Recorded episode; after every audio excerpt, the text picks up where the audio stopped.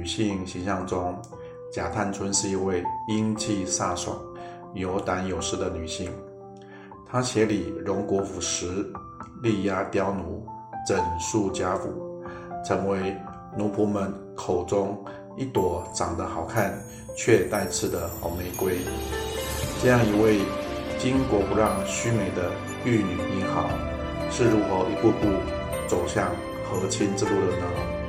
以下请听败家女一一述说，娓娓道来。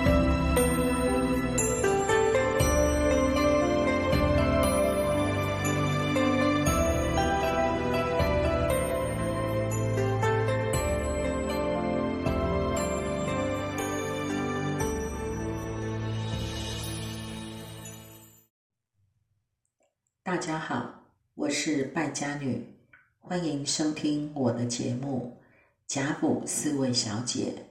元英叹息四春是元英叹息四个字的谐音。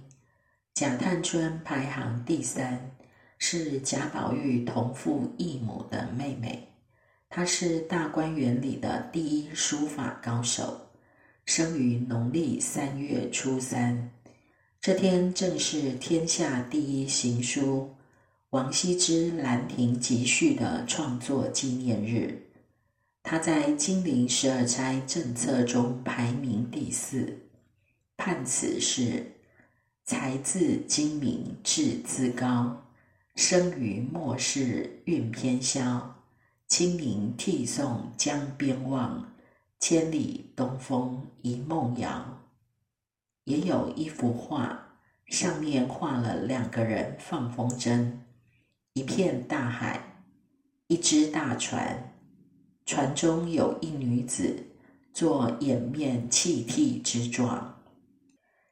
前两句说她是一个聪慧精明、志向高远的才女，可惜身在贾府衰败的末世，有志难伸。后两句结合画上的意象，暗示贾探春将在清明节这天坐船远嫁，从此像断线的风筝一般有去无回。画上有两个人在放风筝，是象征他受到两股势力的拉扯。清明节是民间祭祖扫墓的日子。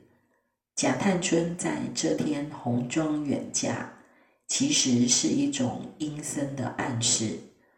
她在茫茫大海中掩面悲泣，看似生离，实是一去不返的死别。第二十二回，至灯谜，贾政悲谶语。贾府的元宵灯谜，既是灯谜，又是谶语。暗示故事人物的命运结局。探春做的灯谜是风筝，谜面是：阶下儿童仰面时，清明妆点最堪宜。游丝一断魂无力，莫向东风怨别离。清明时节多东风，因此中国有放风筝的习俗。宋代李纲的《清明日》就有“游女踏青寻苑草，系统引线送风筝”的诗句。整首灯谜是说，阶下儿童仰望空中放飞的风筝，是清明节最适宜的装饰点缀。不过，一旦拉扯的细线断了，风筝便无力返回地面。所以没有必要埋怨东风将它吹离。东风在《红楼梦》中一直是王权的象征，因此莫向东风怨别离，就有无需埋怨王权介入导致骨肉分离的含义。而千里东风一梦遥。也暗示探春所嫁之人是千里以外的王权。清明装点最堪宜的清明，又可解释为清明盛世，指探春若生在清明盛世，将会是风光出嫁、众人仰望的对象。可惜生于末世，运偏消，朝廷战败求和，他沦为战败国和藩的牺牲品，就好像贾家把迎春当作抵债的筹码，为了五千两嫁给孙少祖一样。难怪贾政看过此灯谜后，心想：风筝乃飘飘浮荡之物，深感不祥。清明时节雨纷纷，路上行人欲断魂。借问酒家何处有？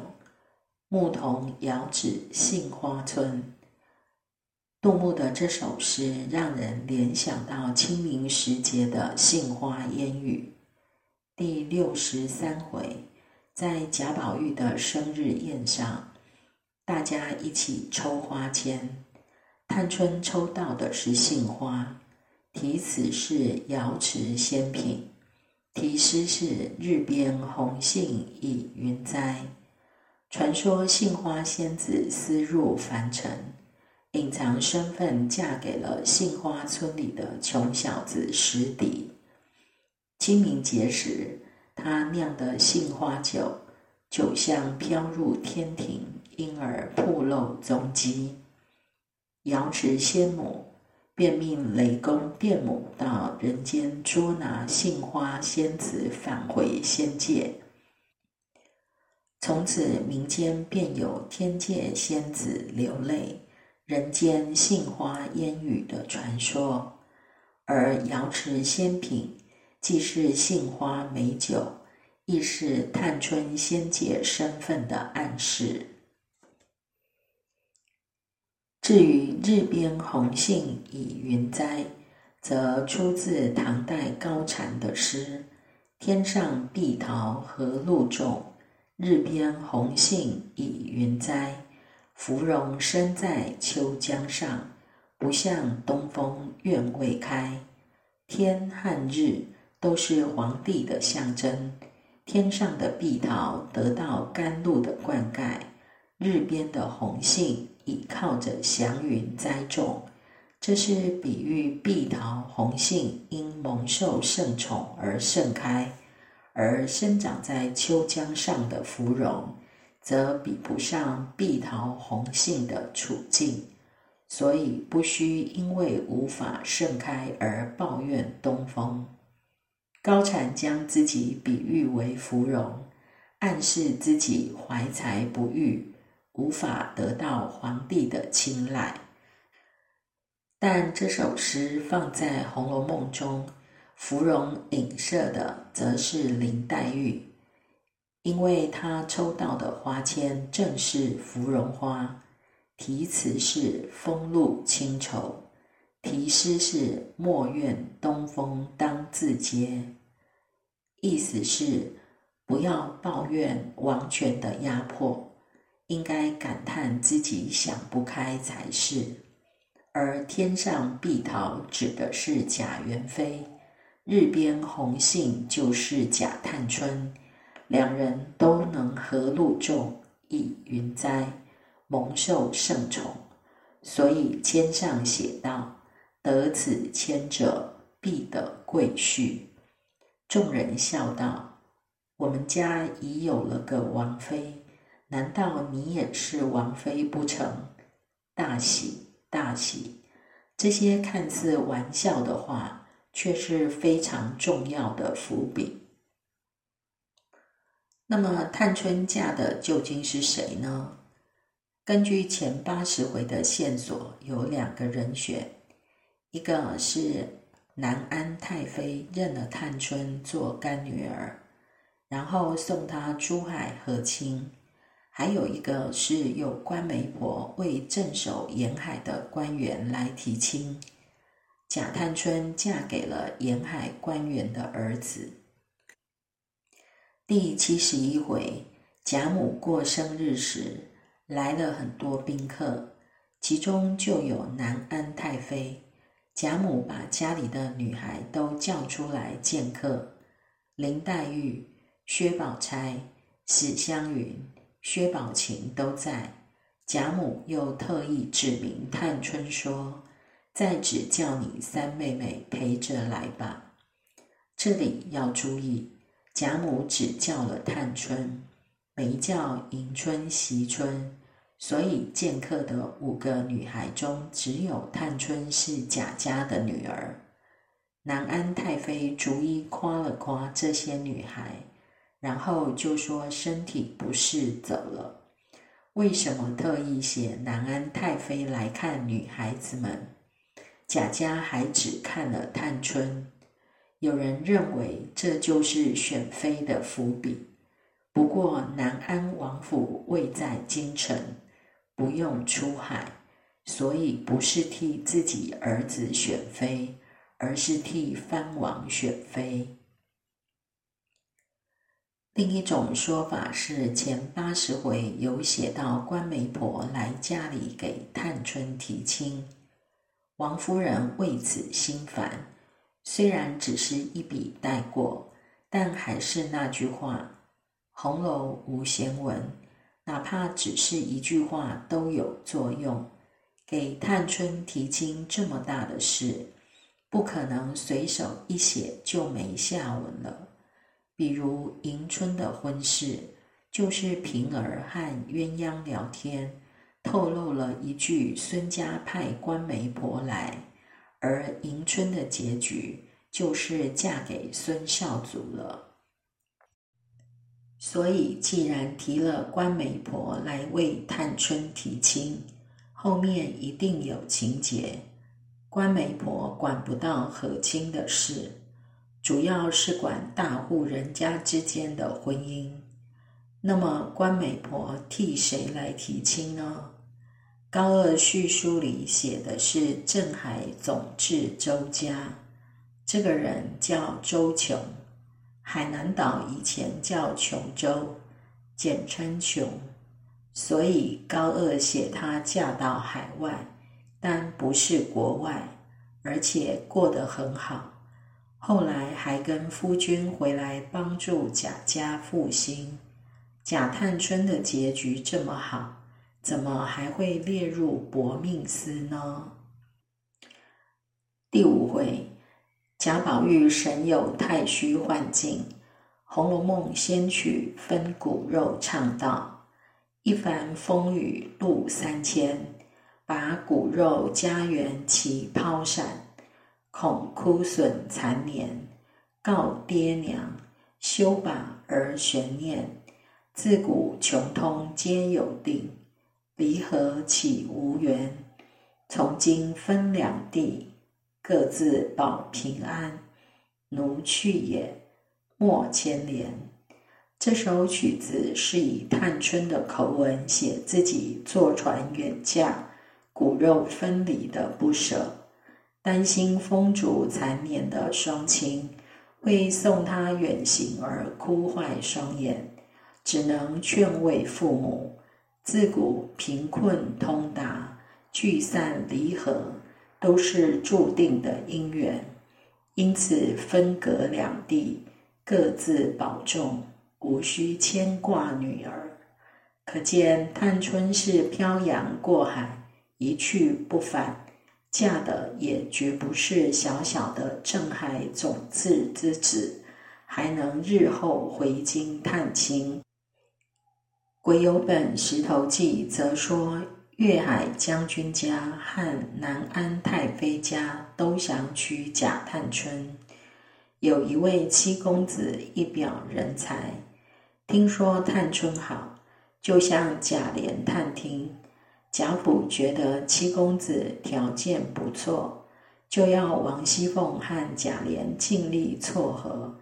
然而一场意外破坏了这段好姻缘，探春没嫁成，才有南安太妃认探春做干女儿，远嫁和亲的后续。癸酉本最精彩的安排就是这场意外。探春为什么没嫁成？其实跟她的出身有关，因为她是赵姨娘生的，是庶出的女儿，在抄检大观园的时候，邢夫人的陪房王嬷嬷敢动手摸探春，就是存心欺负她是庶出。而且王熙凤说了一大段关于探春庶出的话，就是探春协理荣国府时，凤姐很欣赏她的办事能力，跟平儿说：“好个三姑娘。”可惜是庶出，如今有一种轻狂人，先要打听姑娘是正出还是庶出，多有为庶出不要的，将来不知哪个没造化的挑庶正误了事呢，也不知哪个有造化的不挑庶正得乐趣。古代妾的地位远低于正妻。在正妻面前，妾算半个奴才，所以庶出一直被瞧不起。王熙凤如此长篇大论说了探春庶出的问题，那探春出嫁的时候，就一定会遇到这个问题。王熙凤明明白白点出了假探春的要害，就是庶出。探春因为庶出。错过好姻缘，只能远嫁和亲，这是最契合前八十回线索的说法。鬼有本里的这位七公子想见见探春，就借口拜访贾琏，然后安排凤姐陪探春出来露露脸。没想到赵姨娘却在这时从天而降。让七公子亲眼见识到赵姨娘的丑态。这位姨娘专门坏事。探春管理大观园时，她第一个出来闹事，带头到处惹是生非。现在七公子欣赏探春，在这个节骨眼上，赵姨娘依然没有缺席。这是前八十回一次次铺垫，铺垫到这里才是故事的高潮。按理说，赵姨娘再糊涂也不该阻拦探春的婚事，尤其是七公子家世好，哪个丈母娘不开心呢？但她就是个无脑的坏事者，口没遮拦，不知分寸。鬼有本只写了凤姐后来问贾琏：“七公子怎么说？”贾琏说：“七公子说探春是庶出的小姐，觉得两人门户不相当，所以婉拒了这门亲事。”紧接着南安太妃来了，当时朝廷和海寇打了败仗，皇上决定和亲。就命南安郡王把女儿嫁过去。南安郡王自然不愿意自己的女儿送去和亲，于是南安太妃来贾府认探春做干女儿，让探春顶替他们家的女儿。第七十回，众人放风筝时，探春放的凤凰风筝。被另一只不知谁放的凤凰风筝绞住了，正拉扯着一个门扇大的喜字风筝，还带着响鞭也绞上去，最后线断了，那三个风筝都飘飘摇摇的飞走了。现在看这个场景，解释就很清楚，两只凤凰就是原本的好姻缘。最终被庶出的身世毁了，一张带着响鞭的大喜字，带探春和亲去了。探春的别号是蕉下客，芭蕉的蕉。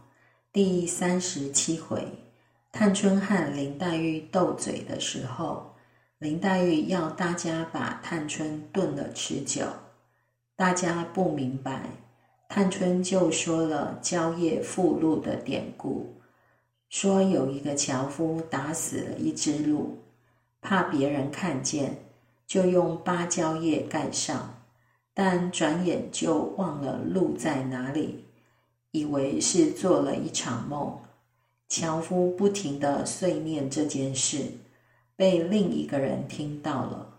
这个人就按照樵夫念叨的话，找到郊下的路，把樵夫的路取走了。如果没有鬼有本的情节，蕉叶附录完全没头没脑。现在也很容易理解，探春就是蕉下客，自然是那只鹿了。被第一个错过，被第二个捡到。说到这里，不得不再次联想到探春判词上画着两个拉扯风筝的人。原来风筝代表的是探春的姻缘，拉扯的人就是粤海将军家和南安太妃家呀。第七十四回超检大观园时，探春全力捍卫下人。力压刁奴的强势，让人见识到她不同于其他小姐的领导风范。而第五十五回，探春和李纨奉命代替王熙凤管理大观园，更是将探春卓越的李家才能展露无遗。